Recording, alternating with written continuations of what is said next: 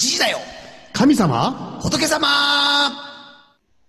寺社巡りや仏像見物に行列ができ、宗教本が次々とヒットを飛ばすなど、神社やお寺、教会はちょっとしたブームに、神様、仏様の世界に親しんでもらうラジオ番組です。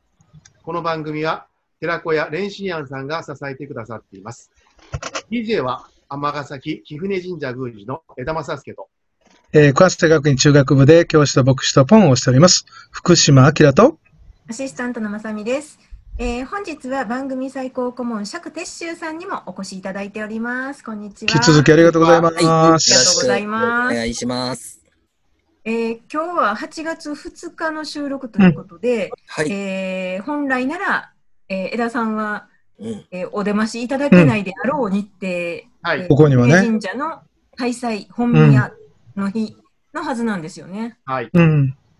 枝さん、今日はどうされてました？どうされました今日は？新型コロナウイルスの関係で、だんじりの運行と出店の出店をすべて取りやめて、まあ神社の、えーお神楽とか、まあ、新進行事、神神にぎわにぎわ行事も、まあ、すべて中止してるんですうが、ん。今日はあの11時から、午前11時から神事を行いました。あ、そうですか。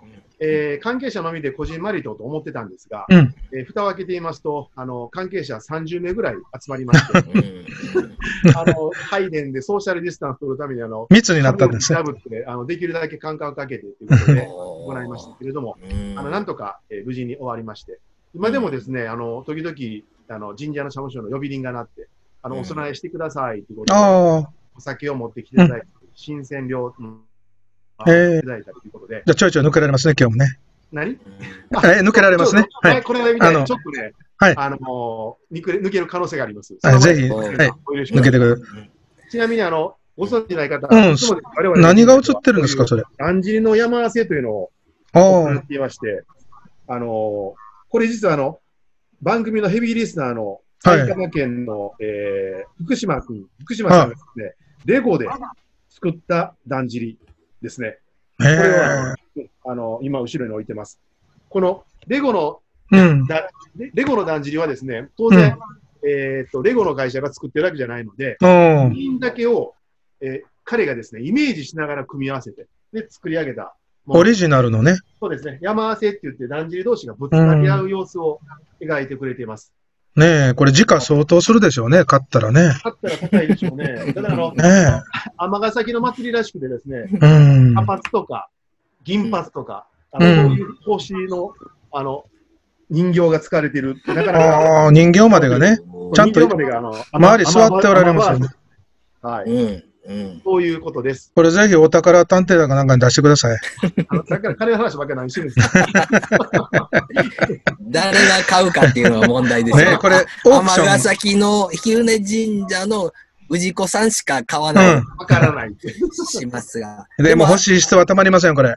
あれですよね。あの、いわゆるコアであるうん神神事自体はうん行われる。そうです。ああ、これは、そこはねあの、もう、それは祇園祭りとか、うんあの、ね祭りもも同じですね。あの、そうですね、それ。島浩二先生がよくおっしゃる、こう、コアに、。コアに神事があって、うんその周辺に新進行事があって、そうですにぎわい、にぎわいの行事があって、その外に、まあ、いわゆるイベントという、うーん。誰もがあの参加できるようなお楽しみがあってっていううん三層構造ではいますと、あ真ん中のコアの部分は常に行われるけども、そ外側の部分が今回は自粛という。あ。そううです。ん。はい。ねもう結構ね、面白いことに、やっぱお祭りが中止っていうイメージがすごく、だんじりとか出店が出ないと、その時点でイメージがあるので、うん。あの神事をしますって言ったら、なかなか、え神事あるんですかっていうふうにおっしゃる場合が、あの一般的な祭りという概念と、うん。我々、えー神職の祭りという概念がやっぱり違うんだなということを、特に今回、えーね、違いがすごくあ実感されあ。ました。はそれはあのうん。学生とかに、例えば君たち、あの、お祭りって言ったらどんなものって聞いたら、うん。あの、夜店とか言います。からね、みんな。あれが祭りだと思ってますからね。そううなんです。ん。はい。だから、よくあの、今日は枝さん何してたのって言って聞かれて、今日祭りでしたって言って、普通に神事を行ったことを祭りって言うと、えうん、お店で出たんっていうふうに言われることが、うん。あはは。本当にあの、日本人の祭りのイメージは完全に、うん。出店のおっちゃんらに作られたなっていう感じになったん。ですしかし、まあ、あれですよね。あの、本当にああいう夜店のあの方たちも今回はそうですね。お仕事が。今年はしお仕事、本当にほとんど、そうそうそうですね。いろんなところに波及しますね。で結構ね、あの、夜店の方もね、もう諦めてはります。ああの、まあ、えーやん、どっちかというと、えーなんていうかな、えー強気な方が多いんですけども、う。うんん今回に関しては、うんお店なんかあったら神社に迷惑かかるし、やっぱり我々も商売はできへんわ、というこうとで、ん。ちょっとあの、今回の自粛に関しても賛成いただいたんで、やはり、あの、かなり厳しい状況で確かにね。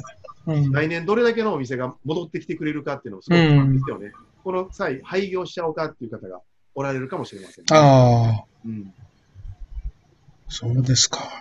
オンラインできるそんな、ね あの、さすがにね、あの、そういう賑やかなことは、なかなかオンラインでっていうのは難しいので、えーそういう、今現在、さらにまた新型コロナウイルスが感染拡大の傾向にあるうん中でですうね、ん。えっと、ポンさんとか釈先生の方の今生活の変化とかはありますか？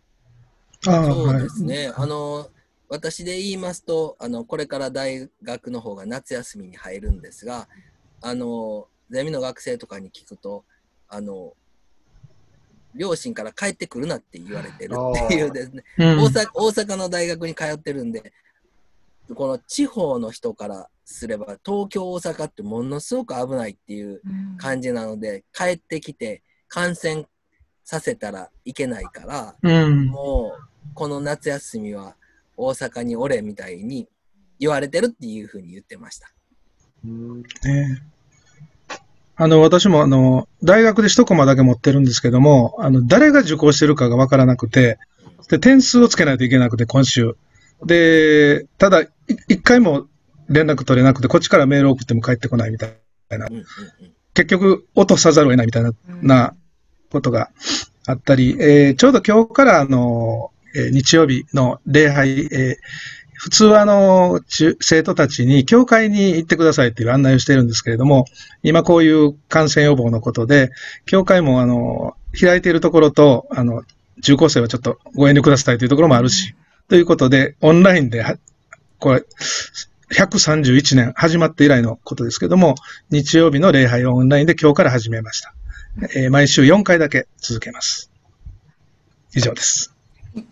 ありがとうございます。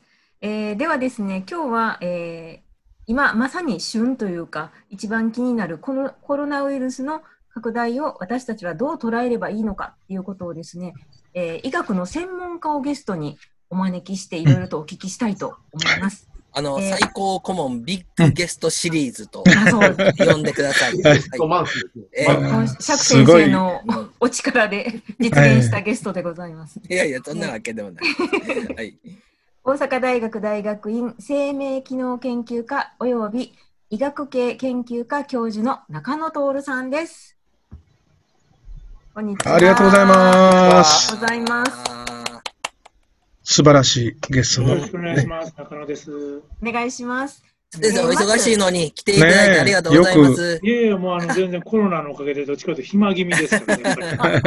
中野先生が来てくれるっていうふうに連絡ししたら、こう、大変みんな大喜び。興奮してしまいましたね。テンシ。ョンが、テンションが上がりました。はい。ありがとうございます。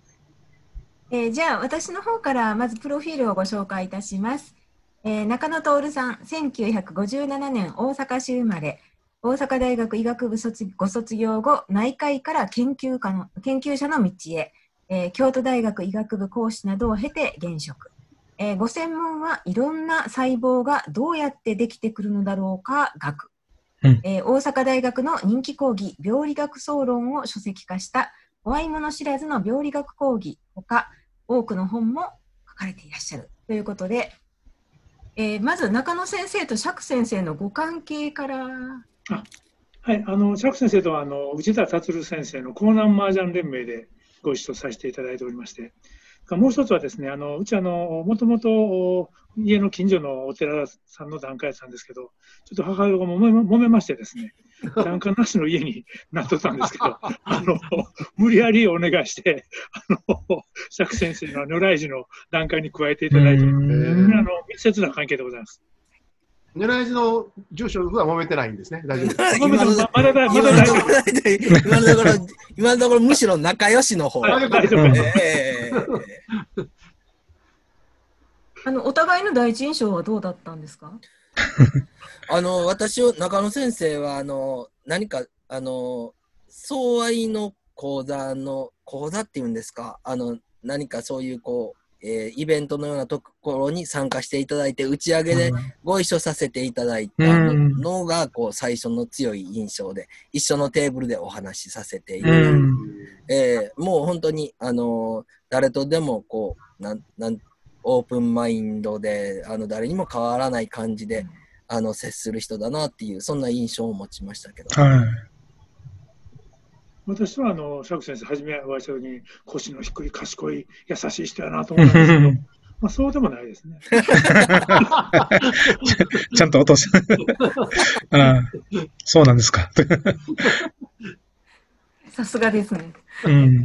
でで中野先生すごいのなんかうもう、ん。ものすごいいろんな領域の本読んではるんですよね。本人のレビューでも、まあ、あの、はいはい本当に活躍されてますけども、すごいんですよ。この、あの、あれどういう風になってるんですか？こう、なんかリストがあって自分で選ぶんですか？いや中野先生は結構、本図はもう完全に勝手に自分でああ、そうなんですか。選んで、うん。あのやるだけですね、書くだけでうすね。ーん。うん。あのーなんて言うんですかね、あの読み張る本の範囲う範囲が広いのと、基本的にはノンフィクションばっかりですけどね、小説はないですけどね。そう言われれば、ああ、そうですか。いや、うん中野先生ね、レビュー面白いので有名ですけど、はい。あの面白く書けそうな本を選ぶから、なんか自分の好きな本を選んでるのかなんか、ようわからんときありますよ。何でしたっけ、えーっと、あの、山の本に外れなしかなんか言うてはったことある。ええあの山登りの本はね、大体絶対面白いんですよ。本当ですか、それ？もうどんなに面白くない本でもある程度面白いですね。そうかな。そうなんです？そうなんですか？山登り騙されたと思って一度読んでいただきたい。あ山登りの本に外れなし。絶対おもろい。え絶対おもろい。ーほう。中野先生も山登られますもんね。そんな頻繁じゃないですけどね。うん。天保山とか登られるんですか？天天保山はね、まだ行ったことないです。わざわざ行くほどのもんでも ありませんので。有名なので。あの中野先生といえば今コロナで結構いろんなことを、ねコメンテーターではないですけどなんかいろいろ取材とかも多いと思うんですけど、そのあたりいろいろうん。基本的にはですね、専門やないので、あんまり受けへんことにはしてるんですけどね。うんあの、わかりませんからね。基本わからない。う。うんんいや、ほんまは誰にもわからないんですよね。分かったようなこと言うてる人、う受ん。けてるけど。それが一番問題で。あのどんなこと聞かれることが多いですか？一番多いのはいつ頃終わりますかですよね。ああ。でも絶対わかりませんよね。うん大体あの、まあ2月頃からどうかなっていうふうなことになった時みんなで言うてたのは、うんまあこれはもう長引いてもゴールデンウィークまでやろうなってみんな言ってましたね。ううん。これはね、言うときますけど、公衆衛生の専門家でもそう言うてましたからね。うんうん。おなんでーもう一つはさ、ゴールデンウィークまで、まあ長引いてゴールデンウィークかもせいぜいな夏になったら収まるやろうなって言ってましたけどね。そんなこと言うみんな思ってるからこんなに広がったんでしょうね、きっとね。うん。あー一部の本当の専門家以外の人はみんなそう思ってたんじゃないですかね。う。うんんそうなるともう、正直来年のオリンピックとか、無理じゃないですか、そうね。わかりませんから皆さん、とりあえず夏になったら収まるかなって言ったけど、全然収まらうない。ん。はいはいはい。で、やっぱ冬になったらね、もっと増えるやろうなっていうのは、それは大体一致一致した意見感覚的にはね。うんもうやっぱコロナウイルスっていうのはもともと冬にうん。風邪ひきのウイルスですから、はい。やっぱ増えはるんちゃいますかね。で、バーンと増えた後どうなるかは分かれへんけど、オリンピックはやっぱりちょっと難しいに違いますかね。まあ、あの、どうしても、あの、先々判断しなきゃいけないでしょうから、はいはいはい。ね、下手したらこの秋ぐらいに判断しなきゃいけうないでしょう。ん。そうなってくると、もう来年の見通しは立たない限りっていうことですよね。だってそんなね大量に外国の人日本にやってくるとか無理なんじゃないかなと思うんです。例えばね、どこどこの国の人はあかんとか言ったら全然平和のサイトにちゃいますよね。アメリカ人来るなとかなったらね。あとあの、観客日本人だけにするで、それはあかんやろうと思うし、そこまでしてまで開くんかどうかということにもなると思いますけどね。なんかもう今、世界中、もう一歩でワクチンできます的なニュースもよく入りますけども、うんこの前僕、中野先生に教えていただいて、あの、本庄タスク先生の、はいはいはい。あのー記事読んだんですけども、文芸文芸春秋の文藝春秋の。で、我々は DNA なんで、こう、二重螺旋構造なんではい安定してるけども、コロナウイルスは、あの、RNA で一重なので、はいはいすごく不安定だから、すぐ変化しちゃうんだ。うんだから、いくらワクチン作ったって、それ無理なんやっていうような。うんそんなこと追いつかないあれあれは、あれはね、ちょっと誤解があってね。あ、そうですか。言っていいんですね。あのー はい一般的に、あえー、と RNA をゲノムに持つウイルスは変異しやすいんですけど、う。うんん。あのコロナウイルスはね、その中ではそんなにはししやすくはないんです。うんそうなんですか。多分そういう意味よりも、その本当にそのこう免疫能がつくかどうかですよね、ワクチンで。例えば、はしかとか昔、いっぺんかかったら死ぬまでかかれへんって言いましたね。はい。で、ウイルスによってはそんなことないわけですよ。うん。インフルエンザなんかやったらその毎年のように毎年ですよね。長持ちしない免疫もあるんで、そうなってくると、コロナがどうかな、コロナはどっちかというとできにくいんとちゃうかという意見が強いのは強いみたいですけどね。免疫ができにくいんですか？じゃあ、なんか何回もかかった人いるとかいうのは、実際にそういうこと起こってるわけですね。うんそれも分かんないんです。分かんないんですけど。ワクチン、その、みんなワクチンって言うたら、うん、いっ打ったら死ぬまで効くみたいに思ってますけど、うん、そんなワクチンがほんまにできるんかというと、今のところでは誰もわからないですよね。うんインフルエンザも毎年売ってますもんね、肩が違ったり。あれまた、肩が変わったりするからややこしいですけどね。売、うん、ったってインフルエンザかかりますからね。僕、去年か、去年かかりましたからね。重症化を、うん、えー、えー、ええー、それもね、なんか、売っと、あの、ちゃんと予防注射してたからこの間で収まったんですよとか言って、あの、説明受けてもなんか詐欺に合ってるような気 そんなんや何でもありちゃうのみたいな。そうそうしないとかある。弱点としない、しないですよね面。白くてね、はしかなんかはみんな一回かかったら、うんあの死ぬまでかからないって言ってたでしょ？うん。あれもね、よくわかんないんですよ、今は。うん。っていうのは、今みんなワクチン打つでしょ？うん昔ははしかでしょっちゅう流行ってたんですよ、子供の間に。うんで、一回かかったら、次はあの発症はせえへんけども、ウイルスは体に入っとったんですよ、そういう時に。うん。バーッと流行るとね。うんほんなら、その時にまた免疫機能が復活されとったんです。今、はしか入らへんでしょ。はいはい。そうなったらやっぱ免疫機能多分ね、弱っていくんです。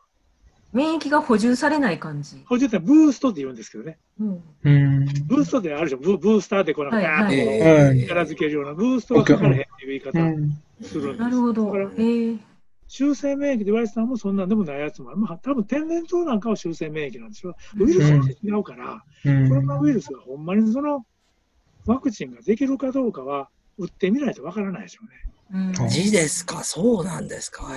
できるんやったら、できるんやったら僕、私の個人、完全に個人的な見解ですけど、できるんやったら早くできるやろうなと思ってて、うんできるんやったらいつまでもできへん可能性もあるかなという、極めて幅の広い予想をしてますけど。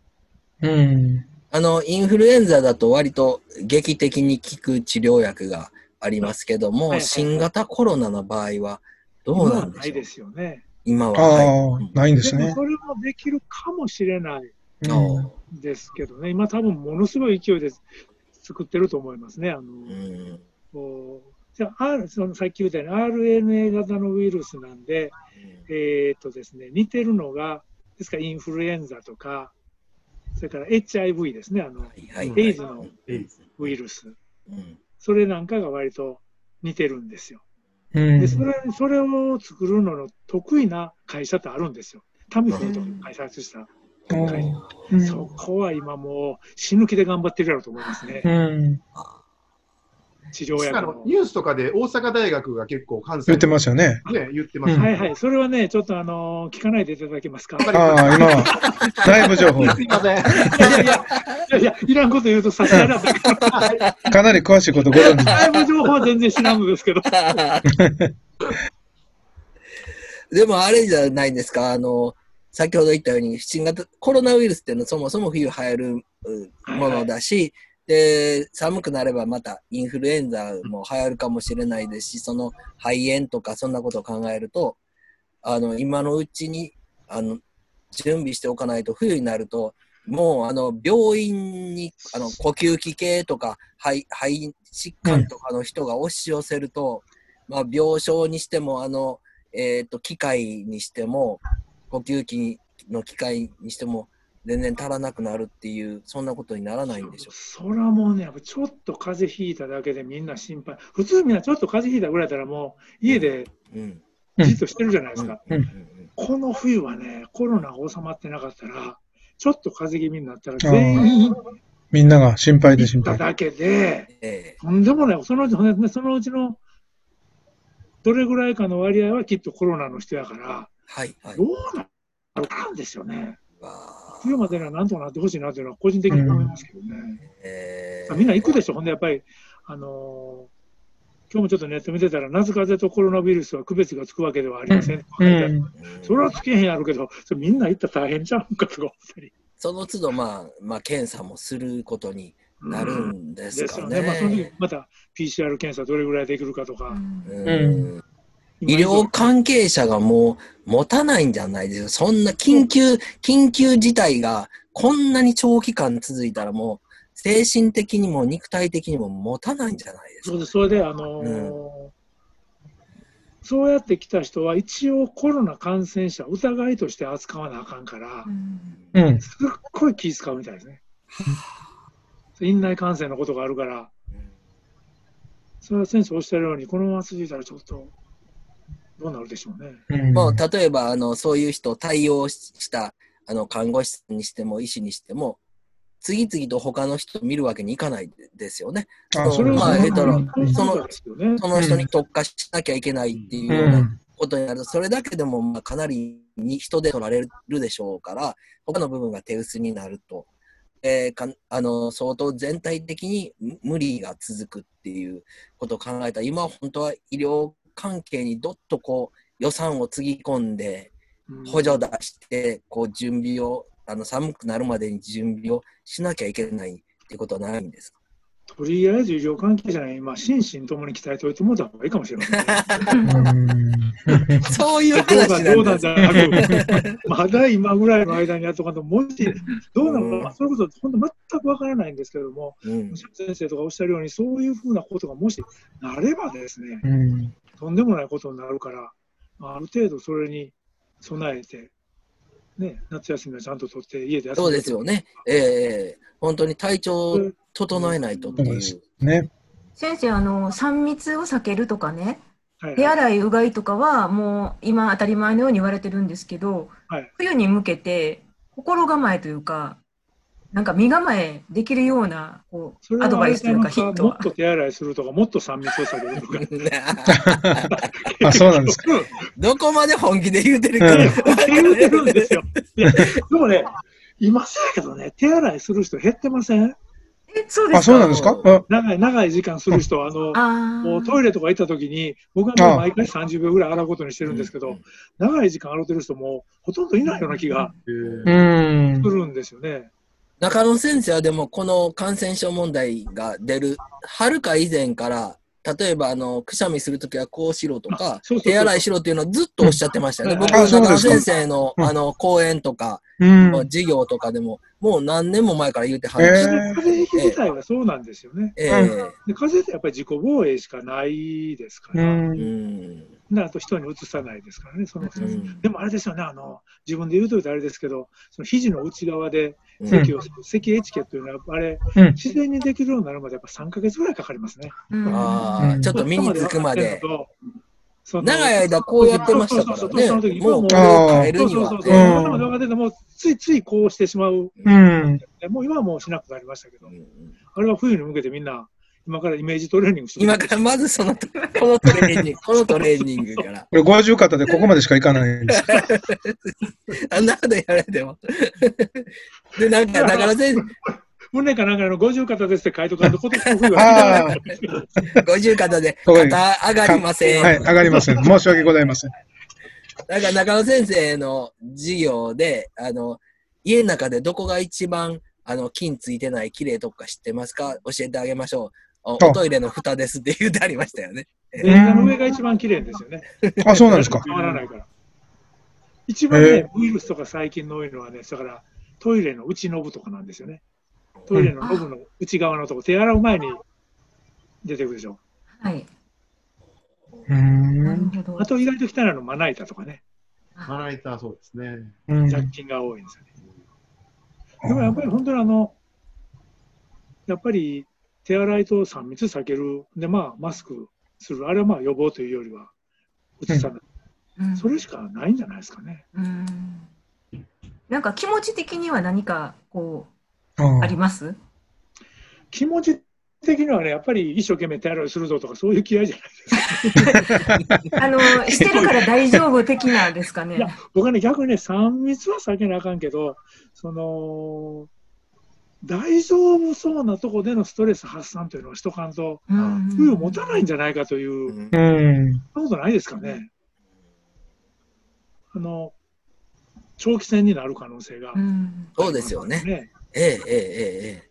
確かに長期戦、あの、なんかみんな、今とにかく辛抱して、元通りになる日はいつだみたいにずっと思ってるんですけど、それはもうちょっとマインドセット変えた方がいいかもしれないですね。うん。もうこの状態で清潔に暮らしていこうっていうような。うん。僕はあの序盤からそんな気持ちで割と出歩いたりしてるんですけどね、あかんかなと思いながら、ややこしいとこはいかないですけど、でも、長期戦やから、うん。持たへんやろうな、そういう。うですからあの、落語もこの前も聞きに行ったりもしましたけど、すっごい厳重にしておられるし、まあ、これでかかったらしゃあないかなといううん。感じもしますし、ね、やっぱりもう長期戦やと思っていかんと、いや、みんな逆にね、持つかなという気するんですけどね、うん。下手したら今から半年以上とかつな続く可能性があるのに、うんどっかでぶち切れるぐらいだったら、ちょっとあのうんストレス発散しながらいいんじゃないかなという気がうんするんですけどね。心の方が持つかなってことですね。持たない、そうですうよ。ん。あの先生、この番組一応宗教番組なので、一応ですね。一応です。忘れてたと思いますが。誰も覚えてない。あの病理学と宗教の相性っうてん。どう思われますか？深いですねこれは関係ないんじゃないですかね。やっぱりの別に病理診断するわけじゃない、まあ、あの病理診断とか病理解剖をする先生は、うんでも、病理解剖もむちゃくちゃ減ってるんですよね。へえ。もう以前のこともだってあ、そうですか。10分の1以下じゃないですかね。なんかドラマとかでよく見ますけどね。今ね、やっぱりね、え亡くなる前、お亡くなりになる前に診断がつくことが多いんですわよ。ああ、分かっやっぱ検査法があんまり進んでなかったから、うん例えばがんでもその、どこのがんか分からへんとかいうふうなこともあったけど、今あまりそういうこと少なくなってるから、そういう意味ではその解剖はあんまりしなくなったりしたら、やっぱそういうふうな感じでだんだん薄れていくんじゃないかなという感じしますけどね。先生、さっきね、あのコロナの変異のお話されてて、はいはなんか意思があるようなあ。変異の仕方というか。なんか生き延びるためにみたいな変異の仕方してるような時もあるような気がするんですけど、あもうそれはねあの、超素人発想なんですよね。あのよくね、もうテレビ番組でもとかでも、ワイドショーとかでもそうですけど、ものすごく問題なのは、うんそのそういうふうな考え方が、うんウイルスっていうのはもう、うん生きてるか死んでるかもわからない粒子に過ぎないんですよね。うんタンパク質とまあ DNA あるいは RNA からできてる粒子にしか過ぎなくて、うん。で時々全くランダムに変異していくわけです。意図も何にもないんです。だからほあのーうん。どうかな、その人間にとって都合の悪い変異ですよね。その悪性化しやすいとか、人から人へ移りやすいとかいう変異ももちろん起こり得ますけど、多分もっと頻繁に、そうもうそのウイルスは複製できない。なくなっていくような変異の方が多分多いやろうと思います。それも全くランダムで、で、ものすごく悪いウイルスというのは本当に稀にしか出てこないと思いますね。それ意図意図は何もない。単なる粒子。じゃあ今回たまたまっていう感じですよね。たまたま。うん逆に言うと、だからもう次、あの、コロナウイルスって今までからも、今は新型コロナウイルスって言いますけど、うん SARS は新型コロナウイルスやったんですよね。うんうんうんうん。新しい形のコロナウイルス。うん SARS もそうんうんうん。で、今度の新型コロナウイルスって言うてるんですけど、これもちょっとね、あんまりちょっと、あの、この前あるところに書いたんですけど、その、マスコミの医学リテラシーのなさを物語ってて、うん。でいつまで、だっていつまでも新型やないし、3年経っても新型やから、うん。いう気もするし、うん。次に新しい型のコロナウイルス、絶対出てきますからね。あうん。これからもどんどん出続け出続けるんですね。えっ、とね、まずパンデミックですよね。はい。バーンと世界中に広がるので、一番やっぱり怖がられてるのはインフルエンザなんですよ、圧倒的に。スペイン風邪のことがあるし、最近でもまあ歌うインフルが流行ったりしましたよね。で、次はね、やっぱりコロナなんですよ、本とか読んでると。っていうのは、だってもうこの20年で SARS があり、MERS があり、今度の SARS-CoV-2 ですね、いわゆる新型コロナウイルスで、うん。20年間で3回目ですからね。うん次、だかというて次いつ来るかは絶対分からへんのです。うんもうランダムですから。それからあの、時々出てはりますけど、あの、押谷仁先生かな、あの、うんテレビであの専門家で解説で出てはりますけど、あの先生は SARS の封じ込めで WHO におられたんで、ものすごく的確なことをおっしゃると思いますけど、MERS が出てきたときに、コロナウイルスには気をつけんと、とんでもないことになりますよって書いてあるんですよね。うんうんだからあの、ほんまの専門家はやっぱり予測しておられたんですけど、ただ、いつ来るか分かんないし、うん。今度のでも、これさっき言ったように、みんなそれほど大したことないと思ってたのが、こんなうん。すごいことにうん。なったわけで、予測できないから、なかなか難しいですよね。でもあの、うん。えーと、台湾は SARS が流行って、えー韓国が MERS が流行って、その経験があるから、やっぱり今の対応、すっごくうまくうん。いってるんやと思いますね。で、日本も次来たらうまくいくかなと思うけど、今の対応を見てたら、今度来てもまたあかんのちゃうかなって。気しませんか、なんとなく。いや、あんまり。知恵の蓄積は本当に大事で、です。あの、ええ、あの、うちの、えっ、と、むつみやんっていう認知症の方の家も、あの、ノロウイルスの時に、はいはいはいちょっ。とこう、あの、発症して、で、みんなで一生懸命その時、感染症の勉強会したりとか、け研修受けたりとかしたんが、今回すごく、あの、役に立ってるんでそうですか。ええ、感染症って本当知恵の蓄積だなっていうふうに今回実感してるんです。そういうふうに蓄積できたんですけど、今回の対応を見てたら、あんまり蓄積してへんのちゃうかなとか。うん。なんか、議事力議事力残ってないって言いますもんね。そう自治力残しませんからね。